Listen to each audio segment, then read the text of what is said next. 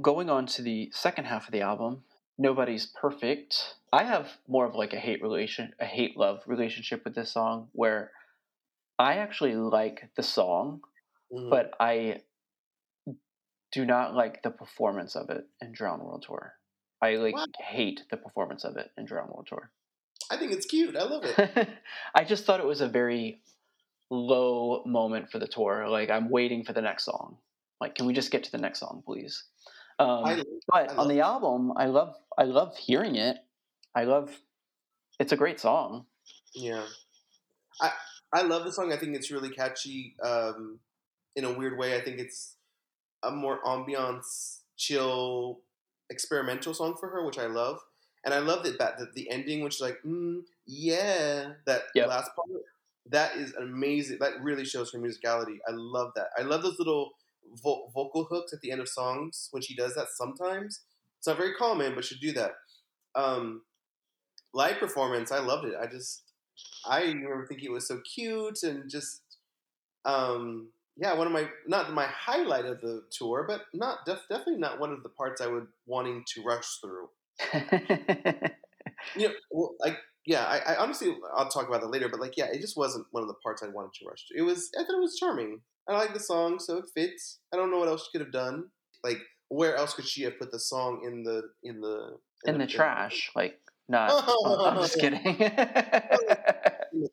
she wouldn't have put it with the pimp part or with the country or the like the cyberpunk. I mean, I could have see I could see it fitting in the country part, like if she did that one instead of Gone. No, no, you can't get rid of Gone. Well, no, I can't get rid of Gone now, not now, but um, but. I don't know. I, I I think it could have fit there if she did not do Gone. Madonna's not going to put two ballads back to back. Right. So or or similar sounding. I don't know. Like she only takes so many breaks from dancing, and they're kind of far apart. Usually, at least they were. So yeah, I, I don't know. I think it's perfectly placed because it's. I don't know. I, I, I'm Okay. a big fan of that part. So I'll defend it till I die. So. Probably afterwards, I'll probably come back as a as a ghost and defend it. It was brilliant and just it's you cute. can come back It's as a samurai after you, you get your ponytail cut off. Yes, it's a cute thing. I don't know, and I like how they use the sword to do the music, like the whoosh, Yeah. like a kid would do. It's just It's it's a very good performance art piece on its own. For me, I think it dragged that section of okay. the tour, even though that is my favorite section, but Yeah, mainly because of Frozen. But I just feel like that that performance just felt like, all right, are we gonna get are we gonna get a uh, another like dance song or I would are we gonna know, get like a classic song? I would have cut the um. What if it was like for a girl remix part, the where she's not on stage and they're just playing the song. oh yeah, That was disturbing. I didn't like that at all. that It- it was, was yeah. Back then, I was like, oh my, it was very violent. Madonna was very violent. Like what her imagery was very violent because you had that through Die Another Day. It was just lots of guns and violence and kind of. out of It's still not stopped. She's she still uses guns in her performance and Yeah. okay. Um, Don't tell me, which Don't was the second single from the album, and it Mhm. was actually not intended to be the second single. What it feels like for a girl was supposed to be the second single, but they changed. She changed her mind, and Don't Tell Me was the second single, directed by Jean Baptiste Mondino. He did the video, and uh, this is probably my favorite video from this album, um, and probably my favorite second favorite song from the album as well. Yeah, it's a great song, great video, very fresh. Like, unlike music that took some time to get used to, this one automatically I loved. The video is just so simple, but works so well. It's so well done. Like, that's a good director. He is, Yes. he understands art, he understands Madonna, he captures the choreography very well, and then the beautiful landscapes that are fake. Like, Yeah, impressive. but they don't try to they don't try to pretend like they let you, they let you in on the secret very pretty early on in the beginning. which compared to music it's it, I, I like music but this was a drastic step up video wise. Oh, for sure. You kind of want to tell Madonna, hey, this guy knows what he's doing more than Jonas. You should stick with him through the years, but whatever. Um, but she looks gorgeous in the video, and just as simplistic like her outfit is not stylish at all, but it just works on her she works it.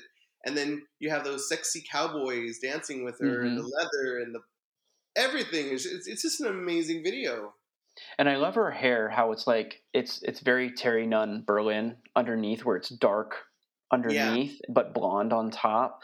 and Um, blowing in the wind, like I love the blowing part, the blowing in the wind. It's just- and she went on David Letterman and she performed this song for the first time. And this is actually the first time we actually see her yeah, sit down and play guitar. And it was very very enduring and very cute the way that she's just like hunched over and she's playing she's not even like looking up or anything. She's just looking at her fingers. It's it's kind of like childlike in a way where it's like um she doesn't want to be embarrassed but she doesn't want people to stare at her because she doesn't want to get nervous and she's just strumming along and she did a great job like i love i love this performance too because it's also an acoustic version of it um, Yeah. and it's a very simple version of it it's very beautiful. Very, very. She was very vulnerable. I think that I think she had. I don't think she'd ever been that vulnerable before because she was very like she had just learned the guitar. She's on TV. It's it's different from being on TV than being on a stage with right a huge crowd. TV, like people are much more critical. Like everyone is expecting you to be perfect. Yeah, that was a very. be- I remember seeing it live, and she had the red ensemble of the cowgirl Mhm. um, outfit, and it was just, it was very beautiful, very understated, and I don't know. I like it. Just made me love her more. Like as a fan, I just like, oh, that's that's just a beautiful moment in Madonna history. Like she was just so vulnerable. Like you couldn't get. I can't think of a moment where she was more vulnerable than that. I keep saying the word vulnerable, by the way. well, what I want to point out about this appearance on David Letterman, and this was, um, you know, she's preparing for her Drowned World Tour at this time. Like it, everything is happening a lot at once. We just don't see everything, but she's preparing for her Drowned World Tour, and up even through Ray of Light performances and some of these earlier music performances, um, when she, you know, went on her little small promo tour and, and just performed like music or Don't Tell Me on a um, talk show somewhere, either overseas or in America. Um, the band that she had was all usually comprised of people from the girly show, uh, maybe like a, a, a sit-in musician here and there, but her music director, um, I I forget uh, which which one it was. I guess was friends with um, Paul Shaffer. Paul Shaffer. Yeah. So they were they were friends, and I guess gave him a track, gave Paul Shaffer the music to play Madonna's intro, which Madonna was like, "How do you know that song? Where did you? Who told you about that song?" Or something like that. And and then they had a, a further conversation about like, "Oh, I know your music director. Yeah, you should give him a Mm. raise." And and just like talking like that, and Madonna's like, "Oh, oh, really?" And then after that, he disappears. Madonna's music director disappears. And then she gets a whole new band. And that's when Stuart Price came in and um, all the other musicians. Everyone else that had been playing with her up until that point were gone. And I just felt that coincidence or no, there's there's actually some backstory that I think like leaked at some point or another. It's in some article that I had read at one point, but um, now it could be it could be hearsay and conjecture. I don't know, but um, I'm going to go with the rumor on this one because I know Madonna doesn't like people going behind her back and doing things or saying things about her, and Yeah. then it put her on the spot on national television. Again, I don't know how much of that is true, Yeah, but you can see there's there's like this uncomfortable exchange between Madonna and Paul Shaffer. Yeah, I do remember that. I do remember that, but I, I just it does seem like a little conspiracy ish. I mean, because she was kind of known for moving around with like different music directors. I mean, but Yeah. at the same time, like, I mean, people can't work for Madonna forever. Like, we want them to. We Oh, want of course. Background band. And dancers. However, that just it's not how it works. I mean, she definitely likes to evolve and change around. So maybe that's maybe it was she maybe they were she was using that for that, and then she knew she was gonna have a new music director for the Mhm. tour, the next tour, whatever. Like, you never know. I mean, I can see Madonna being a, a drastic bitch. Like, you did what to, to you said what to Paul Shaffer? That's it. Pack your bags. You're fired. But Madonna, we're I don't care. Get out. Like, I couldn't imagine her. I don't imagine her being like that. I imagine her not even saying anything to him, and and this guy getting a letter uh, Yeah. from her management company or damn, yeah, or her management, just saying like, "Hey, your services are no longer needed." yeah. But well, I mean, she, she, I mean, as we saw with like Camille Barbone, she Madonna, Madonna just kind of took what she needed and went. I mean, yeah, and if she felt betrayed, it's within her right as a businesswoman and as you know a, a musician to move on to something else. If you if you're like, well, shit, you're going you're going to embarrass me on TV, me, I, you know. So I'm hardworking. I'm doing all this crap, and you're embarrassing me. I'm I'll move on. I can find people. Yeah. you're irreplaceable. So, um, and she has she has faced that in the past, like with the Truth or Dare and the dancers, a couple of the dancers Yeah. suing her and stuff. So I'm sure she just didn't want to get into a situation where she had to publicly defend herself. So she cut she she cut the tail off before um, it could grow longer. Um, what what I found interesting about Don't Tell Me was that Joe Henry, her brother-in-law, Yes. um, basically wrote all the lyrics. I thought she wrote some, but no, he wrote all the lyrics as his song "Stop," and then she took that and made a completely new melody, different music, but the lyrics are exactly the same. Yeah. I always thought the lyrics were a little outside of her her range, like her range, like they seemed a little bizarre for her. However, I thought she helped.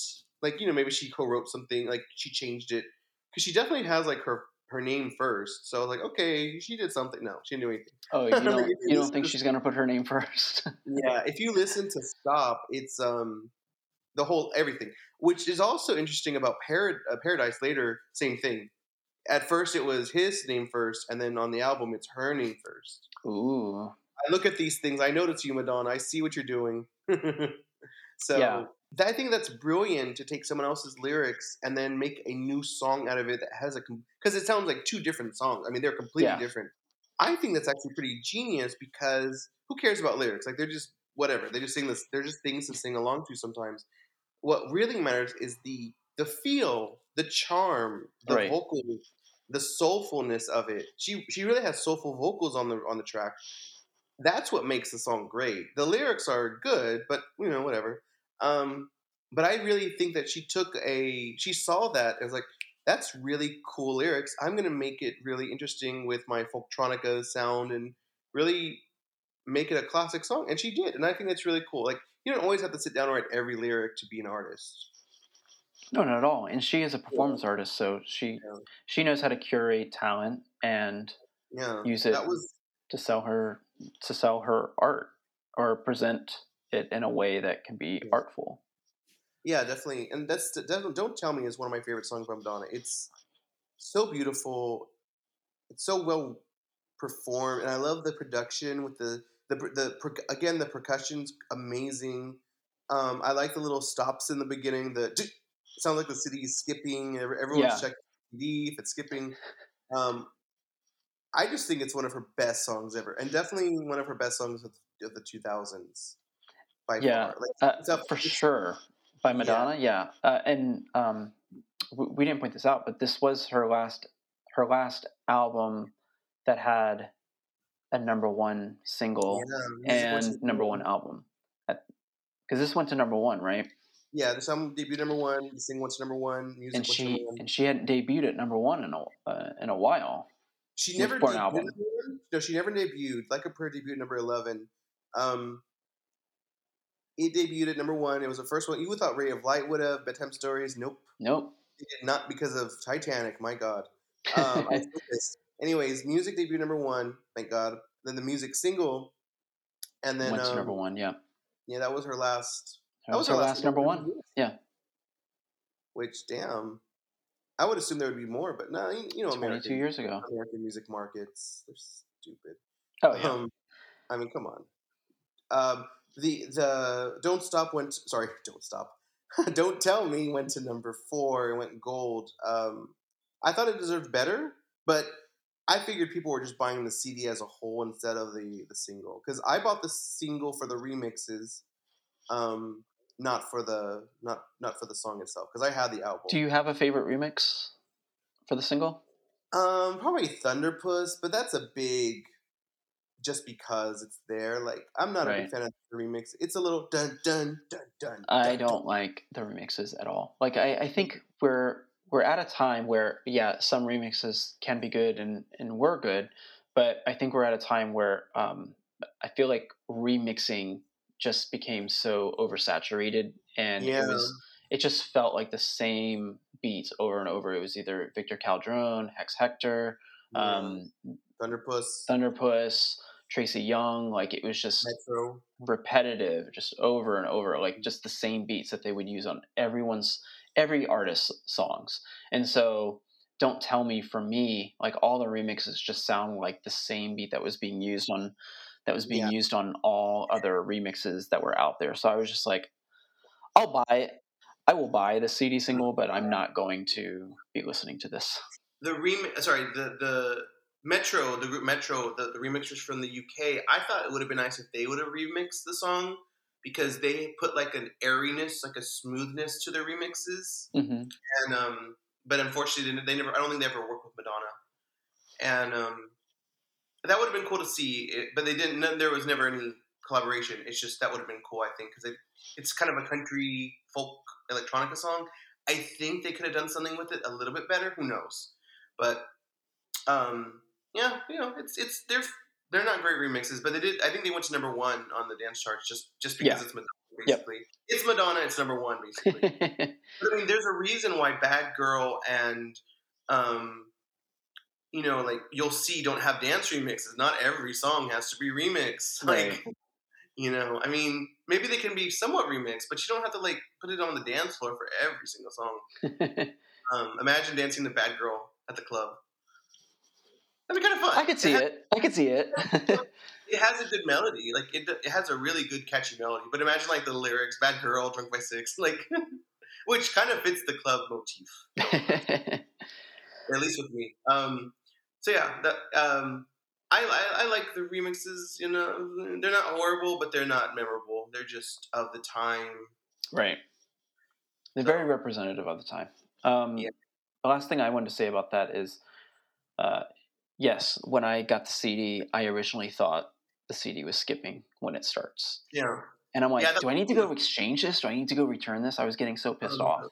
yeah. I Um, was I was like, oh shit, and then and then and then I played it again, and I looked at the CD. I was like, okay, it's it's okay. It's Yeah.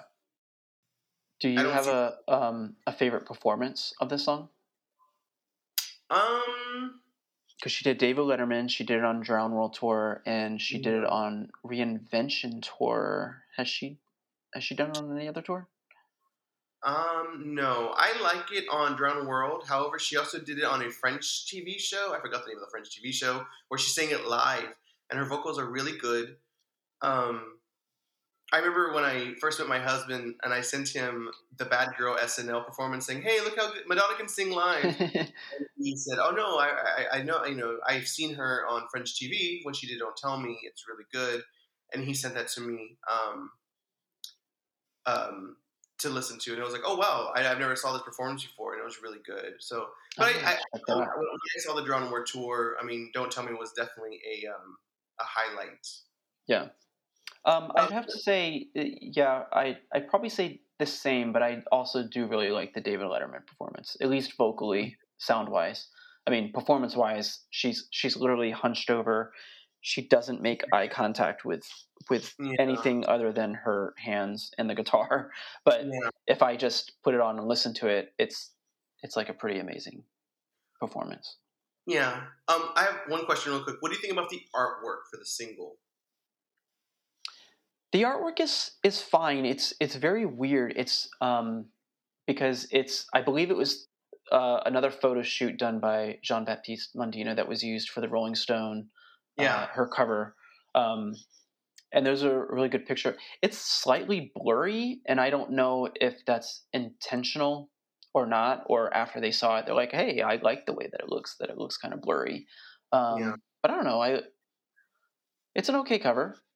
It's it's a very odd expression on her face, but Yeah, I'm not crazy about the express. Her mouth is like wide open. Like I know the open mouth cover. She's done that a bunch, but this is the most awkward of them. Um, she's like, yeah, it's weird. I and I love the song so much. I never liked the single cover. I think that the art director did the best he could.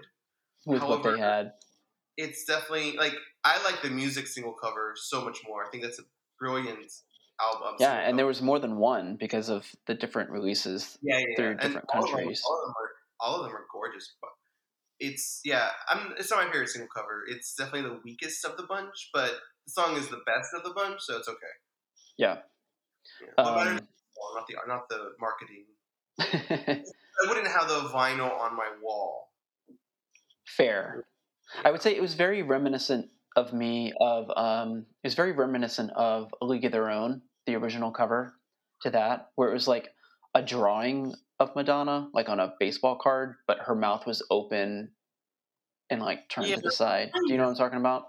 Yeah, I see what you're going with. I see. What, I see what you're saying. Yeah. Okay. I mean, it is just a bizarre thing to choose as a because I mean this is like at the time with like teen teen stars were coming up and music was actually like it just seemed like a weird single cover. There's Yeah. something really stylish about it. Her mouth is open. It's like like really open. Like is she saying yeehaw yeehaw? yeah. Yeah.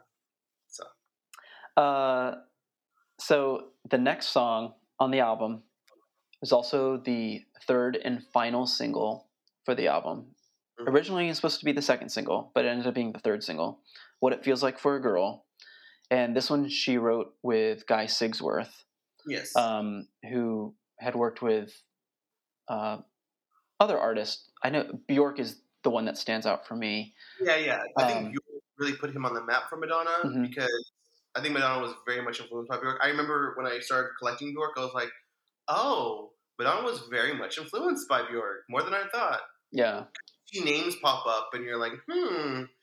Um, yeah, that um, it's a good production. Guy is a great producer. I think it has a very ambiance, chill, electronic, but still early 2000s uh, uh, feel to it. It's if you want to relax to Madonna songs, this is definitely a song to put on your playlist of like chill Madonna songs. and it's probably my third or fourth favorite song on the album. Like I remember Yeah. when I first heard the album, this was a standout song for me. I thought it was really good. The, I love the little keyboards, the ding ding ding ding ding ding ding. I love Mhm. that like, instrumentation um, used in the beginning. The only thing I am not a fan of is that sample from the movie that they use in every single remix as if it was a contractual obligation. Someone's making some money from that. My goodness, I think Madonna paid a lot for it, and then she's like, "You're gonna use It's it." mine, and I'm gonna use every. You're gonna use this for every single remix. And they're like, Madonna, it's for the clubs. Do you really want to stop them from dancing to listen to this? Yes. like it was overused, but however, I mean, come on, it still it fits the song. Um, I get it, but my God, uh, um, but yeah, the song is amazing. I love the lyrics. I think it's a great, subtle song about empowerment. There's some honest lyrics to it. Like it really feels like the experience that we typically don't think of. I mean, as as men, we don't know. So I, I don't know. I think it was well written and crafted. Definitely one of her best lyrically. Mm-hmm. Um, uh, You can tell that guy kind of helped her. That it doesn't quite feel like a Madonna song all over, so you can tell there were like they probably collaborated a lot on the lyrics. Maybe he gave it to her first draft. She changed a bunch of things. I'm not sure, but it feels like that kind of song. And then she collaborated with another guy on this song for the video. Her Yeah. then boyfriend, um, Guy Ritchie. So he directed the video, and instead of going in the typical direction of you know the album version of the song, did a remix of the song, and not just your typical remix, kind of like express yourself, you know, using the remix for that video. This was just it was almost like a dub. There was no lyrics. It was Yeah. just repeating the chorus over and over again. Um, the Above and Beyond remix um, for the video, and it was very, very violent. Um, ended up getting banned from MTV. Another banned video from Madonna. Thir- her third, I believe, um, from MTV, where they showed it once or twice, and they're like, "We're not going to Yeah. show it anymore. It's too violent." Because she ends up, you know, like crashing her car, running over people, lighting people on fire at a gas station, Yeah. um, uh, uh, tasing someone at the ATM to steal their money. Um, I don't, I, I don't know how I feel. I'm not a huge fan of this video, but I like the video more than I like the remix. I'm not a fan of the remix. I know I'm probably in the minority. I, lo- I, lo- I do like the remix a lot. I don't love it like every day, but I do like it. I appreciate it. Um, I like the video. I think it has a great message. A lot of shit was done to her, and she's kind of embodying like the women as a whole. Maybe not women as a whole, but maybe like her what her vision of women and what they go through, and hmm kind of how they can lash out because you typically don't see women being violent in cinema. It's always men doing stuff and men, you know, being the protagonist or the antagonist basically of the violent nature. And she took that role and really embodied it. And I think it was well done. There's some humor in the video. You can tell that it's not quite serious.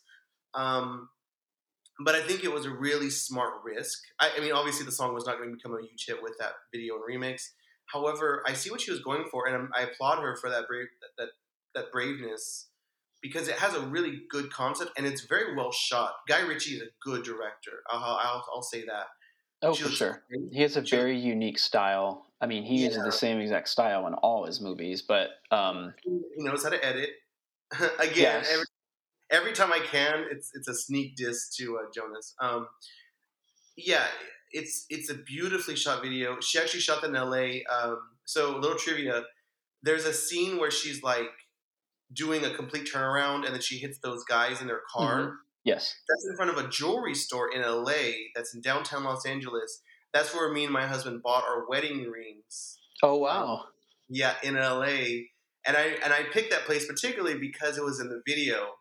Um, really quick, I also used to live by the La Isla Bonita apartment, like literally Oh, a, wow. minute, a minute walk away. you take pictures? I did, but who knows what they are. Oh. Anyways, but yeah, so um, we um, the, I love the video. I think it's one of her best. Actually, I'm very I, I'm, I'm a big fan when an artist takes such a risk, and there is a lot of violence. It is a disturbing video, but it's supposed to be. It's supposed to make you think and about. Right. Yes, she's being violent. Yes, she's lashing out strangers. However, it really makes you think what was done to her, and how dark that those implications can be. Right. So, I mean, she's on the run. She has all these IDs, license, pictures. They use pictures, iconic photos of her, Yep. like uh, magazine covers. I mean, there is a lot of dark implications there, and I, I'm I love it. I think that's brilliant, and I wish that that Madonna who took risks was kind of still doing that. I know she still takes risks. I'm not saying she doesn't take risks anymore, but that kind of risk.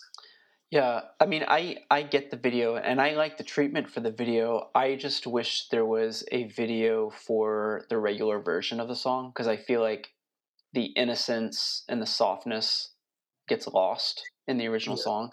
And plus, this goes back to what I was saying about, um, you know, sometimes there's a single for the music part of it, and sometimes there's a single for the video aspect of it. And I feel like this was one of those ones where this single promotion was strictly just for the video because the single itself like they just submitted the radio version. They it wasn't the above and beyond version that was used in the video.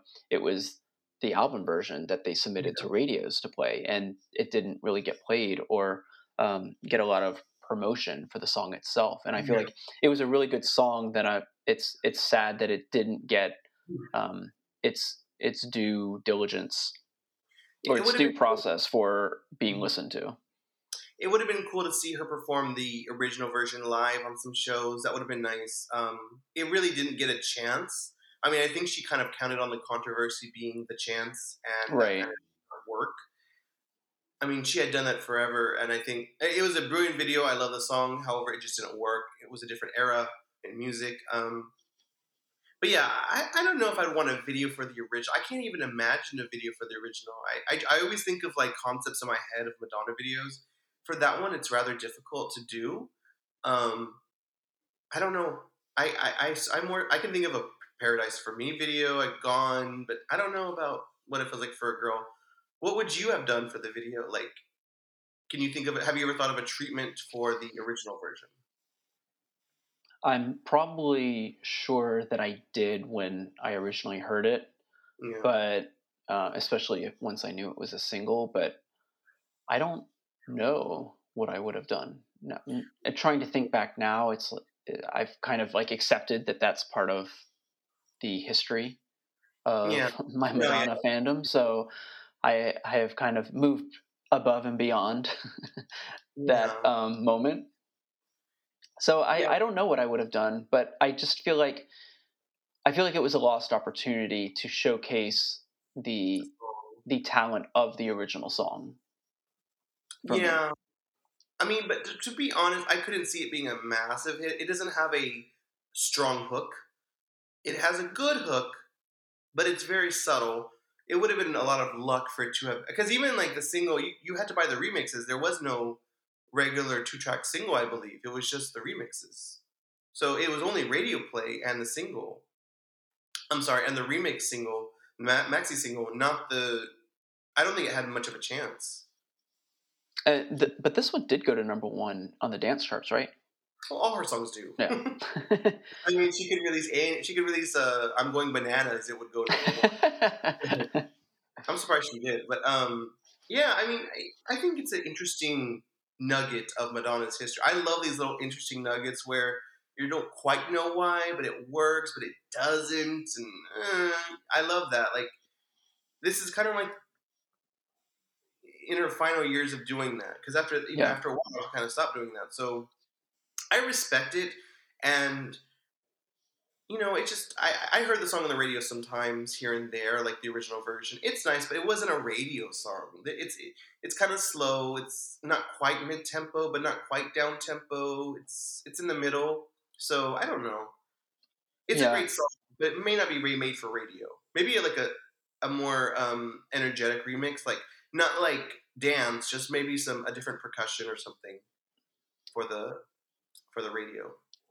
Well, speaking more into the remixes, um, I actually have a couple favorites from this one, and that's kind of rare for me because I feel like, yeah. um, you know, sometimes remixes can give a different emotion with yeah. with the way that they do it, and I don't. I'm kind of I kind of dig the Tracy Young Cool Out okay. remix. Like I would prefer to listen to that one over the album version. Um, okay. If I'm just listening to that song by itself, now, if I'm listening to the album, of course, I just want to hear the album version. But I also like the um, the Richard Vission one, the one that just yeah, sounds like a disco song. Because uh, I like the way that the disco one feels. But I also really like the the Calderone and Quayle remix, the one that she ended up doing the um, for the tour, except she sang it in Spanish um, on tour. Yeah, I like those remixes too. The Calderone video, uh, sorry, the, the remix you saw you spoke about with the, that was used on the tour. That's amazing remix. I do prefer the tour version, but the original remix is good. I love the Vission remix. I love how it has the build up and climax. Mm-hmm. Really cool the way it's done. Um, I love the the bass guitar is so. Like I, I mean, I, I, can't say anything other than amazing. It's just it's, it's yeah, yeah. It's a peak of a peak of life and I don't, yeah, when I had the single, I used to listen to the single a lot because it had some good remixes. Um, and yeah, the, the original, the, the, the video remix is good, you know, whatever. But it's I much prefer the Vission remix and the live performance remix. Um, but yeah, that, that was definitely like a peak for Madonna remixes for me in terms of the 2000s. Like definitely my favorite maxi single of hers from that decade. Yeah, and as you mentioned before, there is a um, just a video segue. If if you went to go see the Drowned World tour or watched it on TV, um, there's a section, I guess, like while she's changing clothes or whatever, they play this anime video of this woman getting fucked by this monster. Um, I I can't remember the name of the, the was it like Blue Angel or or something like that. Um, i am sure I'll talk about it when I talk when we talk about the tour, but um, but they play the Above and Beyond remix while this is happening. Yeah, I would have cut that. I mean, I get it. She was changing clothes, but they could have used anything. Like anything. I don't know. So that was drastically violent. Yeah, that was very. I mean, that was. I was very young. It was my third concert, and I was like so excited to see Madonna. I was like, "What the hell? What? In, what in gay hell?" And it was. It was definitely um, shocking as a child. I mean, it's still shocking now. I mean, it's very. It's very disturbing of a video clip to show. Yeah, it made no sense. I was like, "Why is she doing this?" Anyways, but I digress. Um, but Guy Ritchie also directed her in a, a BMW yeah. commercial short called Star. I I am not a fan of it. Yeah, it's weird. It's too it's um it's mean spirited towards Madonna. It's it's very mean spirited and it's very like too much on the nose of being like a diva who hates everyone.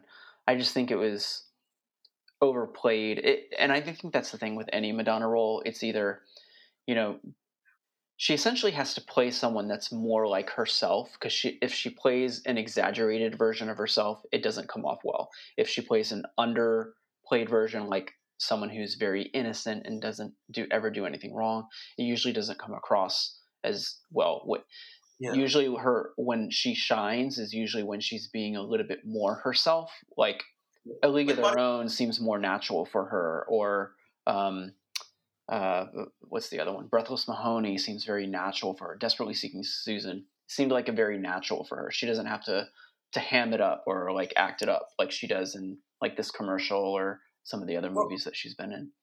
I think that Body of Evidence I, that to me seems like a Madonna in real life. It could be.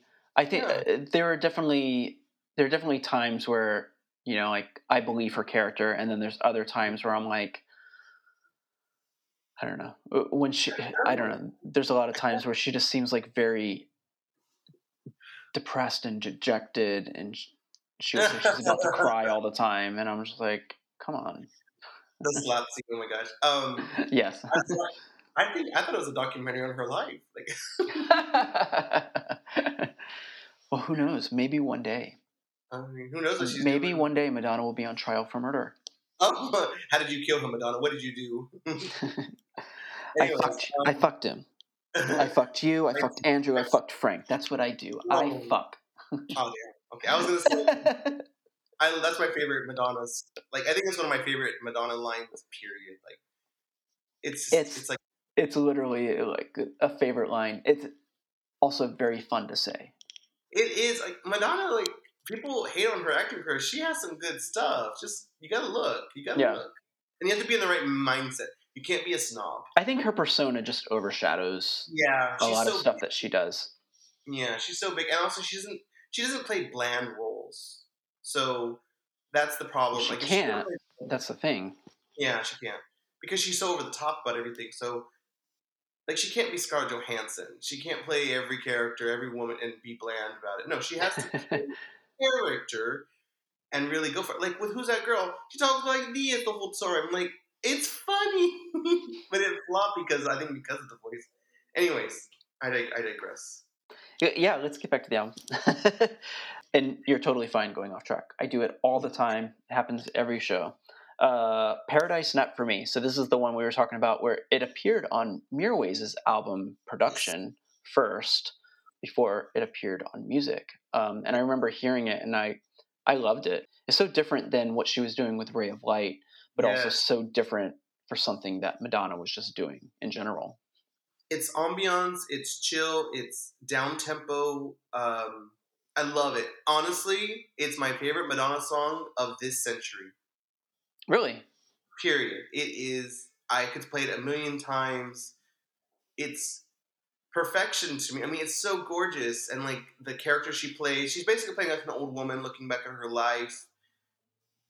I, I for me, I, I, just adore it, and um, I love that they she made a little clip for it for the Drowned World tour. I mean, she put effort into it. She's sung it live since. She's never mm, done a bad performance of it, which there's only been two, but still. Um, I just love that ambiance aspect to it. The chill, down tempo, relaxing. music. I mean, it's not sexy, but it's definitely um, sophisticated. I think, and still experimental. And the video was amazing. Video for the for the Drowned World tour was amazing. They were just like a geisha being painted on. Um, I really love that geisha era of Madonna. It's I love the hair and the the the artistry of it. I, I think it really fits her. It, it wasn't embarrassing. It wasn't done with disrespect. It was done with like she was a fan of the culture and just kind of wanted to embody that and promote it. Like I don't think that was yeah. It was very. It was done with good taste. Yeah, and and just to clarify, the video. I mean, she didn't make a video for this song specifically. It was a video used for the tour, and it was one of those interludes. Um, but it was the whole song. The whole song, basically. So Yeah. essentially, she did create a video for this song, but for the tour. Yeah. Very similar to um, "Nothing Really Matters." And again, if, if someone were to watch it today, they they it would probably be accused of cultural appropriation. Yeah. Um, but it's it's a fantastic video. If and I believe she has put it on her YouTube channel, so it exists yeah. out there.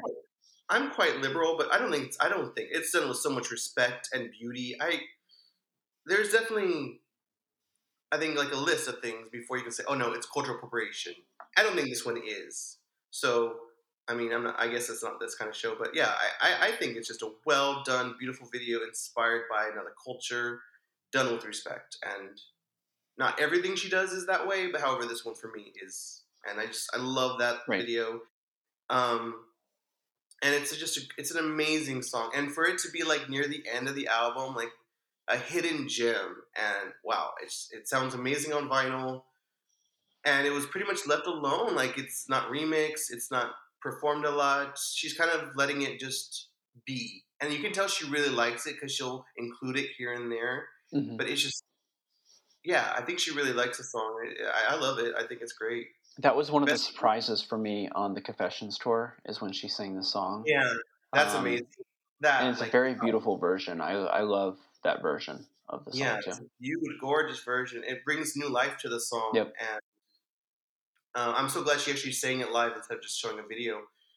Amazing, yeah, definitely a peak of Madonna's post Ray of Light era. Like, I think, yeah, if you were to like section them off, like the 2000s to 2020, wow, that's like a peak for me, art- artistically and just musically.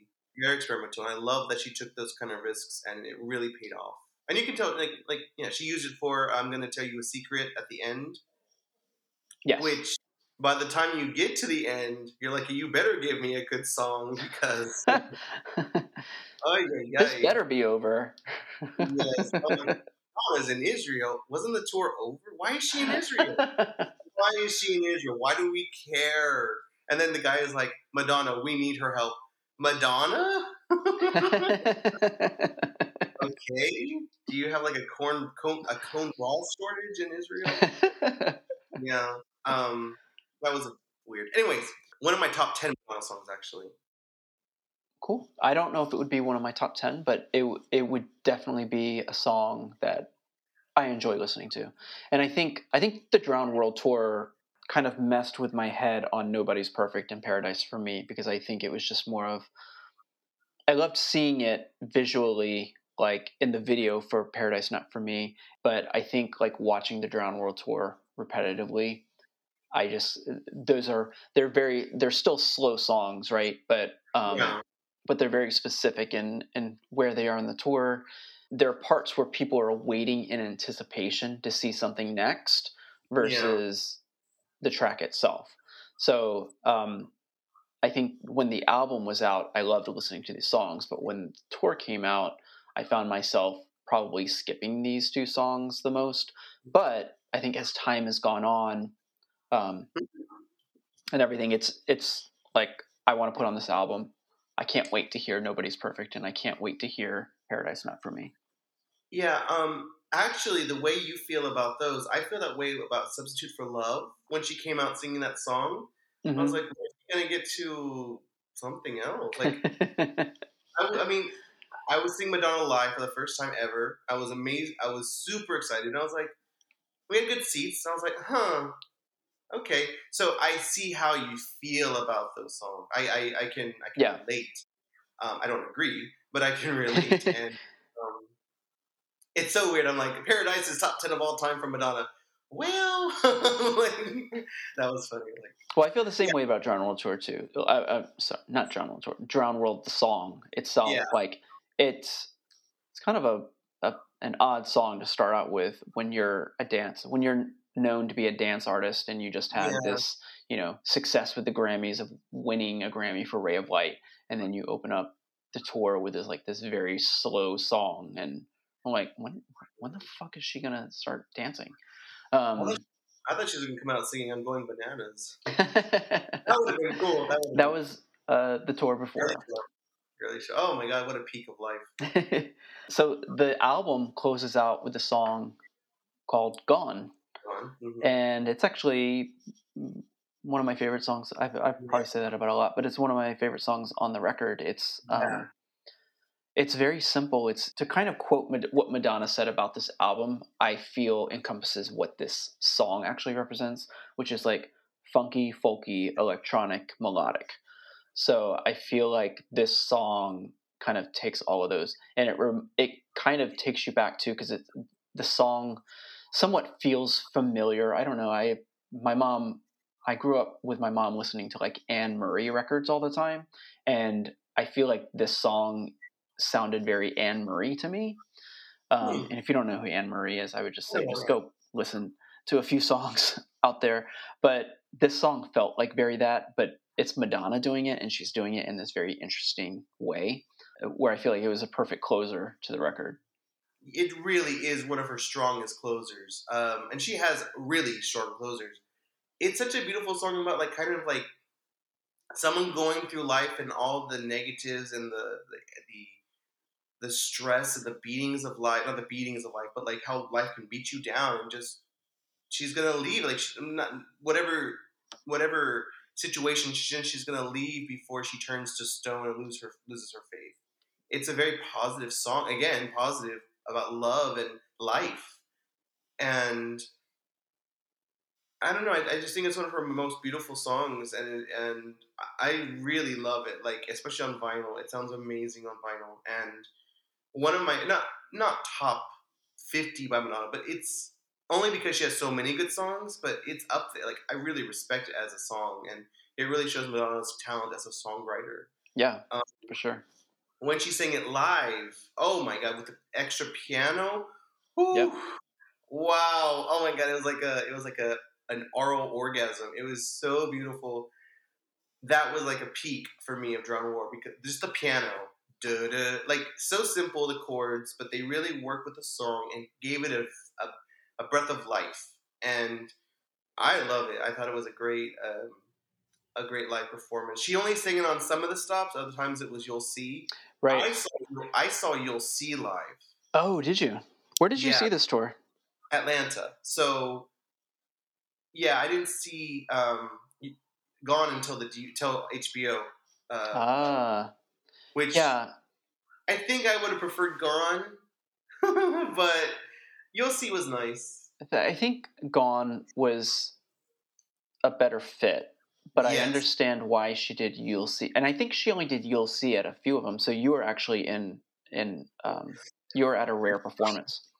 Um, yeah, You'll See, You'll See was a single. It was a hit.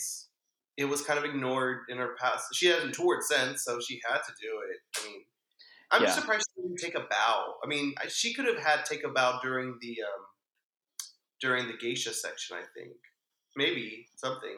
possibly. I, think at the time I was like, oh, she did You'll See. I want to see You'll See.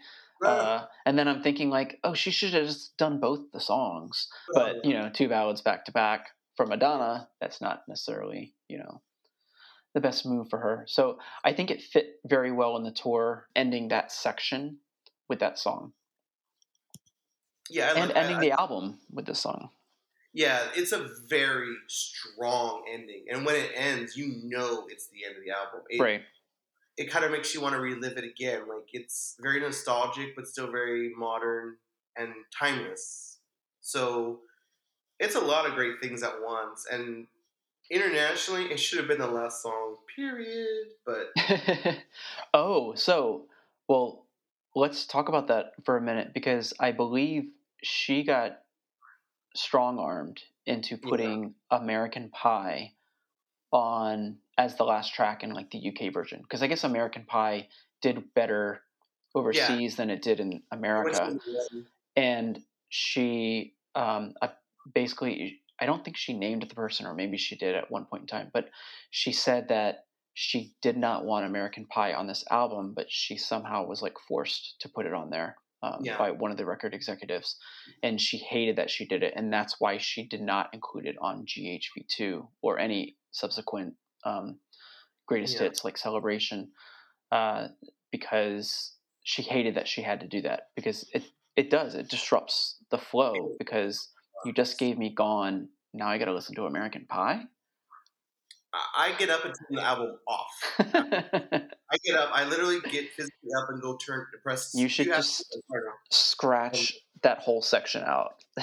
yeah, I wish you could do that with. I wish you could do that with "Bitch I'm Madonna." Um, yeah, it's it's it doesn't fit the album whatsoever in any way. It almost feels like it's a different artist. Like who? Like who is this new?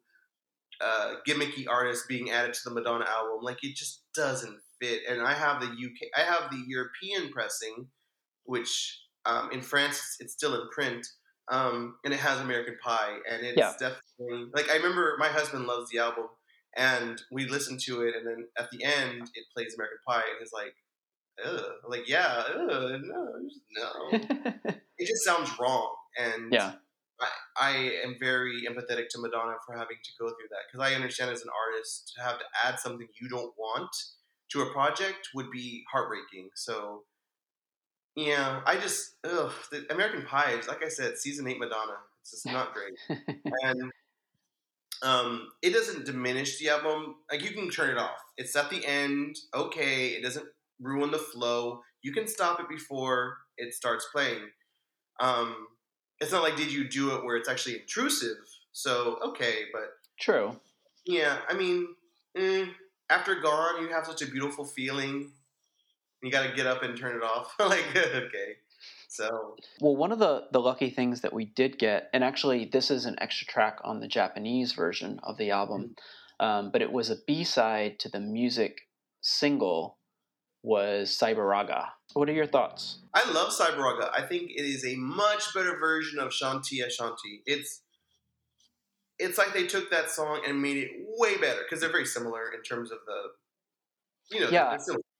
And I believe um, Zorian will correct me if I'm wrong, but uh, Zorian, who was my guest on the last episode for Ray of Light, had mentioned that um, the Sanskrit, uh, when you're doing yoga, um, Shanti Ashtangi is what you do either before or during, or it's kind of like the chant that you make before, and then Cyber-Raga is what comes after it.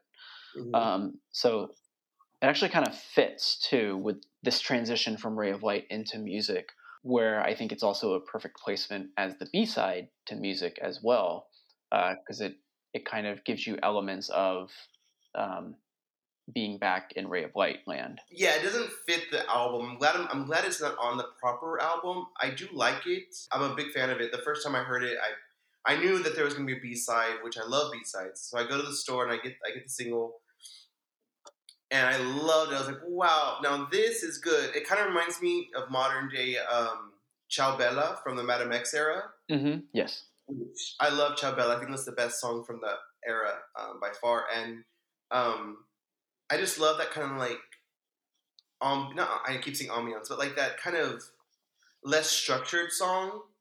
Right. It's more airy and more free flowy. It's so beautiful. And then they have that like kaksaka. Like it's it's it's just a really cool song. It's a cool Madonna song. Yeah. And um, I'm glad that she put it on as a B side, and you know it's available in the Japanese edition. It's not some unreleased track, so it's it's it's a great it's it's a good song but it's not on streaming right now. No, which is weird because we have American Pie, American Pie remixes, but no Cyber-Raga Madonna. I know. I'm Madonna management. they need to get on the ball.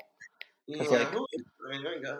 Listen, I would have I, w- I would have rather had the "Don't Tell Me" remixes than the American Pie remixes for sure. I would have. I would have rather had um, Wild Dancing album. than- the Otto von Wernherr. oh man, that's a good era. It's a classic album. Oh god. Um, no, I, I yeah, I, I really like Cyber-Raga. I wish it was on stream. I mean, it's on it's on YouTube, so it's not that hard. But One thing about this album too is she did a couple promo tours for this. Uh, well, she does her regular promotion where she shows up on TV shows, performs a song or, or whatever, or sometimes doesn't. Um, but she did two one-off performances, one at Roseland Ballroom and one and at the Brixton Academy in the UK, Roseland Ballroom in New York City. This was basically her her foray back into touring. So she had a live performance and she it, was impressive instant runaway lover don't tell me what it feels like for a girl and music. And then at the brixton academy she also did holiday um, and in the american show she wore a britney t-shirt and then in brixton she wore a kylie t-shirt one for britney spears one for kylie minogue. Um, so i thought that was kind of um, cool that she did that because those were more up and coming I mean, Kylie wasn't necessarily an upcoming artist because you know she had been around for a while, but um, Britney certainly was a more newer artist that she was promoting, and I think it was very just sort of tongue in cheek, but also kind of saying, "I think these people are cool too, and they make great music." yeah, I, I- think it was a cool decision to do. It was good for her, and it also showed that she wasn't like bitter about upcoming competition. Like, because honestly, Madonna had been in the past. She, you know, she talked illy of Sinead, Sinead O'Connor, Paula Abdul, um, which Paula Abdul was really doing really well during the like a prayer era, and then Madonna kind of trashed her. Yeah, Um, her and Janet and Michael weren't getting along very well in the 90s. So, yeah, it was nice to see the new Madonna kind of embrace her competition instead Right. of trashing them, essentially. Because, yeah, it, it's not great seeing, you know, knowing Madonna trash Paula Abdul or Sinead O'Connor. Um, and yeah, I, it was a cool, iconic look. It's very memorable. And she wore that shirt for the what it feels like for a girl promos, and then they uh, they airbrushed it out. Airbrushed Yeah, it out, yeah, yeah. It's a very iconic uh, shirt, I guess. Yeah. And, uh, and for the um, uh, at least for the uh, Roseland Ballroom, she did a there was an MTV contest, and it was the first time like MTV had a contest that involved that had Madonna involvement, and Madonna actually like recorded an actual commercial for it, and it was Madonna waiting in line at a nightclub to get in, and they're like, "Oh, "What's your name?" And they're like, "Oh, you're not on the list." And she's like, "What do you mean I'm not on the list? I'm I'm Madonna. I'm the one that's performing." And there's all these Madonna lookalikes in line getting into the club, and Madonna's like, "Wait, who are these people? I'm Madonna. I am so Madonna." Like it, it was funny, and then she wakes up, and it was a dream. Um, I remember that, yeah. I remember Yeah. Uh, the promo. Um, and then she that ends it by saying, "Life, because life should not be a caca sandwich." I, I, I, she just had to say that, I guess. yeah, she's. It was a funny. I remember the promos. The promo that she's done for MTV usually were pretty cool, really, really cute, like, um, like the Rock the Vote and you know various things. Yep. Oh, you can tell Madonna's a funny person, basically. Um, I miss I miss that humorous Madonna. We don't have that as much anymore, but yeah, she the humor she had like in that era was just really really funny, and she was uh still very like not naive, not that's not the word, but just silly. She was silly and She was silly, but still connected to the rest of the world. campy. Like still, yeah, con- yeah, campy. yeah, bef- yeah. That kind of changed. I would say by American Life that changed actually. I never, I don't haven't really seen it since American Life, but yeah, that was that was a great promo. Um, and then I remember I never saw the live performances because I was not in New York, but I remember seeing like tapes, uh, you know, online. Right. And yeah, it was really cool. Um, I mean, imagine being in the audience of a, of a club and seeing Madonna perform at a club. Like, wow, what three thousand people limit, and people were like camped out for nights, multiple Yeah. nights in a row to get in. I mean, I oh couldn't. my, That would have been. I don't think I could have done it then, even in my twenties. I definitely would not do it now, for sure. I wouldn't do it now. I probably would have done it had I been the legal age. I just wasn't. yeah, And in New York, I was in Atlanta, so if I would have been legal and in in LA, I'm sorry, in New York, I would have done it. Um, but I, I do like the promo from that era. It was it was good, but not too much. It wasn't like Ray of Light promo where she was everywhere and doing everything, which was nice too. Yeah. But this was a little break because she had a, you know she had a new baby, two babies, and a marriage, and a tour. So yeah, I mean you know you, you give a little, you take a little. Yeah. But yeah, it was a nice little. It, it was it was a good time to be a Madonna fan. yeah. Because by the end of two thousand, she she married Guy, Yeah. right? Um, Yeah. And again, I think that it was like one of those things that like just seemed so everything just seemed so rushed around this time. Yeah. If if you actually go back and look at the sequence of events of everything that happened between the end of Ray of Light slash you know Beautiful Stranger up until or even through music, there was so much happening, so much promotion. She just had a baby. She was you know getting married. She got Rocco baptized. Like all these things just culminating and you know with the trends that were happening the the different social trends that were happening with the internet coming in she uh, like she was becoming a presence in the internet community with her site because she did not have madonna.com at that time That's she true. had madonnamusic.com and madonnafanclub.com because the person that owned madonna.com was a porn porn. site yeah and she ended up getting the rights to her name i don't know exactly when it happened i think it happened uh, like pretty soon after like this album and everything but um i just remember like that was a big deal back then like getting a Yeah. domain name was a huge deal I think it would. I mean, I mean, I'm, I'm, I think it's great how she uses that power and fame to kind of keep going and like, you know what? I know I had all these hits. Let's move forward. Come on, let's Yeah. use this momentum. Um, not like, oh yeah, the good old days of like a virgin. No, she's moving forward, and I love that. I applaud her for that because at the time it really worked. You know, music is a great album, and it kind of kept that momentum going from Ray of Light with without over exposing her. I mean, I know she was everywhere kind of still, but it wasn't as big. So, yeah, I think it was a smart move, but it also just because of the situation of being, you know, pregnant, having a baby, being married, tour, you can only do so much. Yeah. I was going to ask you what your favorite unreleased leaked song from this era is. Ooh, that is a good question. Uh, a lot of them don't really stand out to me because I, you know, I, I have listened to them, um, but I think there's none that I ever like necessarily go back to. I think the one that stands out to me is probably Liquid Love. That's just the one that can stand out in my head the most, um, which is a good one. Uh, but that was that was a, a William Orbit one. Yes, yes. Um, that's a good one. But remember, she said in in a, in, a, in an interview that that gave her weird vibes or something. Like she didn't like the, the aura of the song, hmm so she didn't include it. My favorite is "Run," which was from the music uh, sessions. I don't know who she did it with, um, but it was leaked. I think like five, six years ago online, and it's more guitar oriented. So it might be Orbit. Um, I'll have to go back and listen to that one. I think that one is Orbit. Uh, I, I Right. think a lot of the the earlier ones are Orbit, Yeah. like the demos are Orbit. Yeah. And then when she found Mirwais, she's like, "Oh, fuck this shit! I'm going, I'm going to work with Moonrays."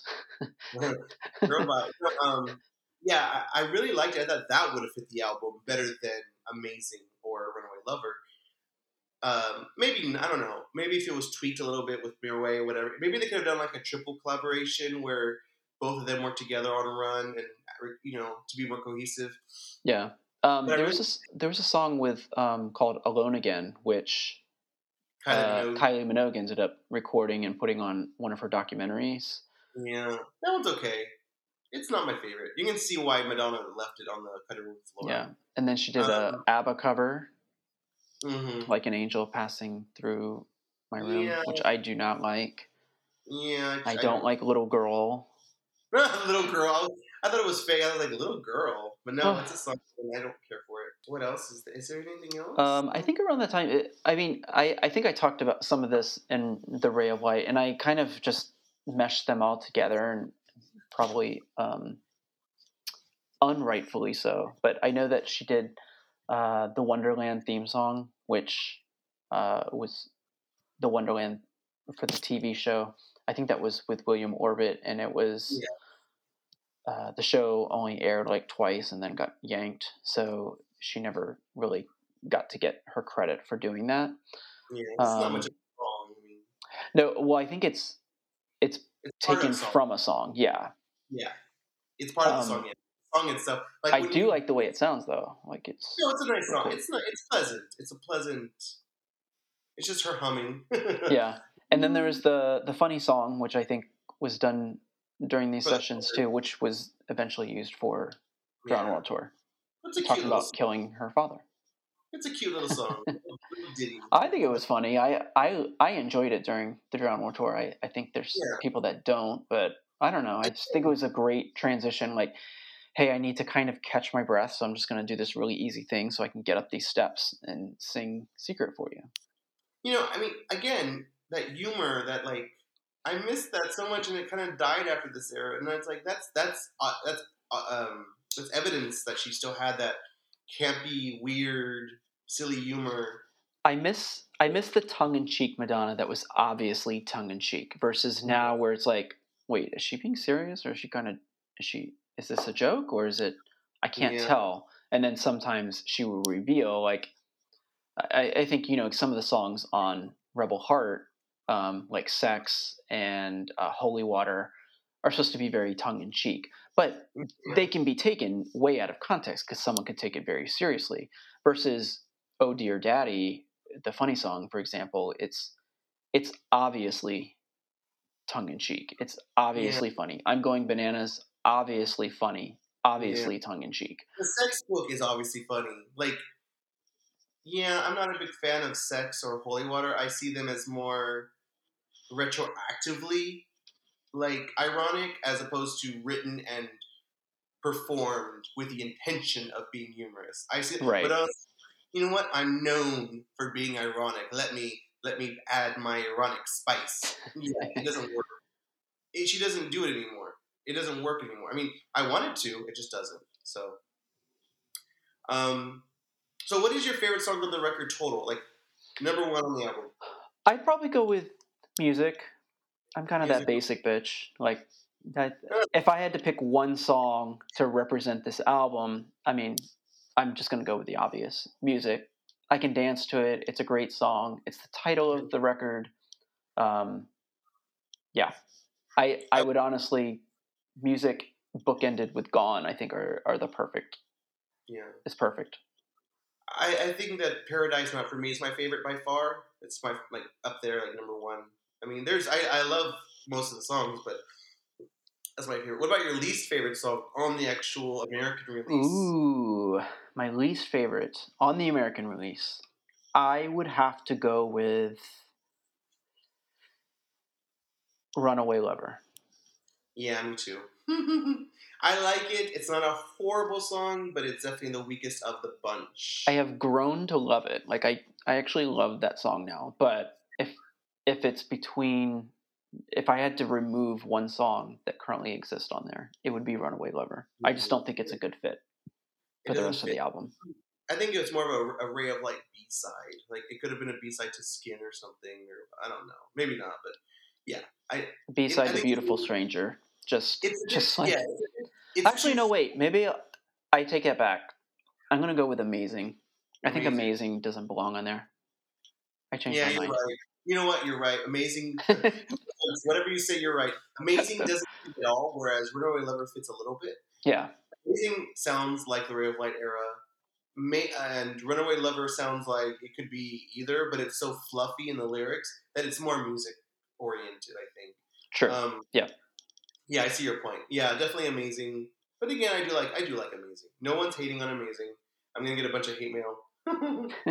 I don't hate any of these songs. Actually, I I just I think there's some that are better fits than others as as a collective piece a of art. record. Yeah, It deserved it deserved its success. It deserved more success. I think. I think it should have been bigger than it was in terms of sales and popularity. hmm Even though it was rather big, I still think there was more room to, to pack in some more success from the public. At least But- another single. Well, yeah, that too, but also just like more people buying copies, like just the general public Yeah. going out and buying it. You know, like. But Madonna had been in the business for almost twenty years at that point. I see that, you know, but that's stupid. So go buy. You know, I, I don't know. I, I have like a a harsh critique of American music buyers. So. Um, well, I I will say that this album, you know, came after her quote unquote comeback with Ray of Light, where she ended up winning Grammys and um, all the awards at the VMAs and everything like that. So I I feel like she she hit the mark with this album, releasing it when she did, uh, releasing the songs when she did. Um, I think it was it was a good place in her career yes. uh, to release this album. Now, all releases that have come after this, there's been some bumps in the road with those, yeah. but this to me, I think, is her her last most commercially successful album that I, that was heard and understood by the rest of the world. yeah, you're right. Um, I, I think it's kind of the end of a the golden age of Madonna. To be honest, once this album Yeah. ended, then you had American Life, and that just, eesh, that's a different episode, of course. Well, that's one of my favorite albums, but I will But- agree with you. I don't think it was received well or appreciated I'm as well. talking about the music. I'm not talking about the music. I'm talking about Right. the a lot of everything around it. But I Correct. think music Yeah. kind of like the the swan song of that golden era, and it was a good one, and it's solid. Um, I lo- honestly, it's a bit of a step down from Ray of Light in terms of quality overall, be, just based on the overallness. However, it's a very strong record. Ray of Light was so incredibly high. There's no way she, I didn't want her to do it again. I just, you know, it is so, because of songs like music and Runaway Lover. I feel like Yeah. lyrically and such. But yeah, it's a, an amazing album. I love it. One of my favorites of the 2000s by far, and I would say it's my favorite album of hers from 2000 to, to modern day for sure, Okay. By far, by far. Actually. Do you have any parting thoughts on the music album? Um, it's just an amazing album, classic Madonna. I think it's underrated. I think it's retroactively underrated. Like we always talk about Ray of Light, American Life, Confessions, but music kind of gets swept under the rug, swept away. Swept away. um. So yeah, what about you? Uh, yeah, I, I would feel the same. I think it it was popular at the time for the Yeah. right reasons. I just don't think it's it's necessarily looked back on as it being popular for what it was uh, or appreciated. Um, I think there's great writing on here. There's great music production. I think this is probably her last great produced rec- I don't think any production that has come after this has succeeded this album. I think production has become more overproduced, starting with American Life and, and forward. Um, there's Yeah. a lot of lot of overproduction, a lot of extra instrumentations and music and extra little bits that I don't necessarily think need to be there on future releases. Not to say that they're all bad or, or whatever, but I think this one like it's a perfect package of music to, you know, give to like I could give someone this album and not feel like yeah, well, you could skip this song, you could possibly skip this song. I was like, no, this is like a really good album for the Yeah. year 2000. Her coming out of the gate into the new millennium with this album was perfect for her, and I think it's it's a great record to look back on and appreciate. Very true. Very true. Well, thank you for spending this time with me. I we went a little bit over than I thought we would, but um, Yeah. thank you for sticking around and and giving your thoughts on music. Of course. Yeah. It was very. It was very. It was a lot of fun. Thank you for the opportunity. Where can people uh, watch your YouTube content or see your Instagram? How can they say hi to you? So on YouTube, I do a channel called Vibeology, but my channel uh, reviews, so it's called Vibeology Reviews and Reacts. And I review a bunch of albums, including Madonna. I've done a good handful of Madonna albums. I'll do more. On Instagram, I'm Vibeology dot eight nine six two zero. Um, and you can follow me on there. I, I, do vinyl photos all over Paris. I take photos all over Paris and um, try to make them interesting. Um, I've done all Madonna albums, so check those out. And yeah, that's uh, just that YouTube and Instagram pretty much. And I would just like to point out, like your pictures are are always great. Eric does this thing where he finds this perfect like landscape background so that the album the album correlates to it. So it's not necessarily, you know, it's not like a puzzle piece, but it, feels like a puzzle piece because it's, it's, really it fits into its environment, and uh, it's it's this very like I think it takes it does take talent to understand, um, you know, composition and colors and and finding what works.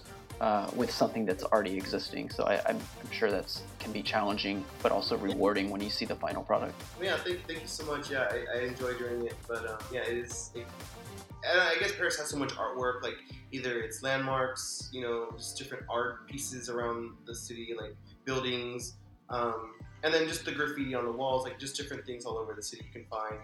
There's just variations, you know. So yeah, it's it's a fun it's a fun thing. Eric, it was great to talk to you and I'll be talking to you soon. All right. Thank you so All much, right. Have a good night. Bye. Bye.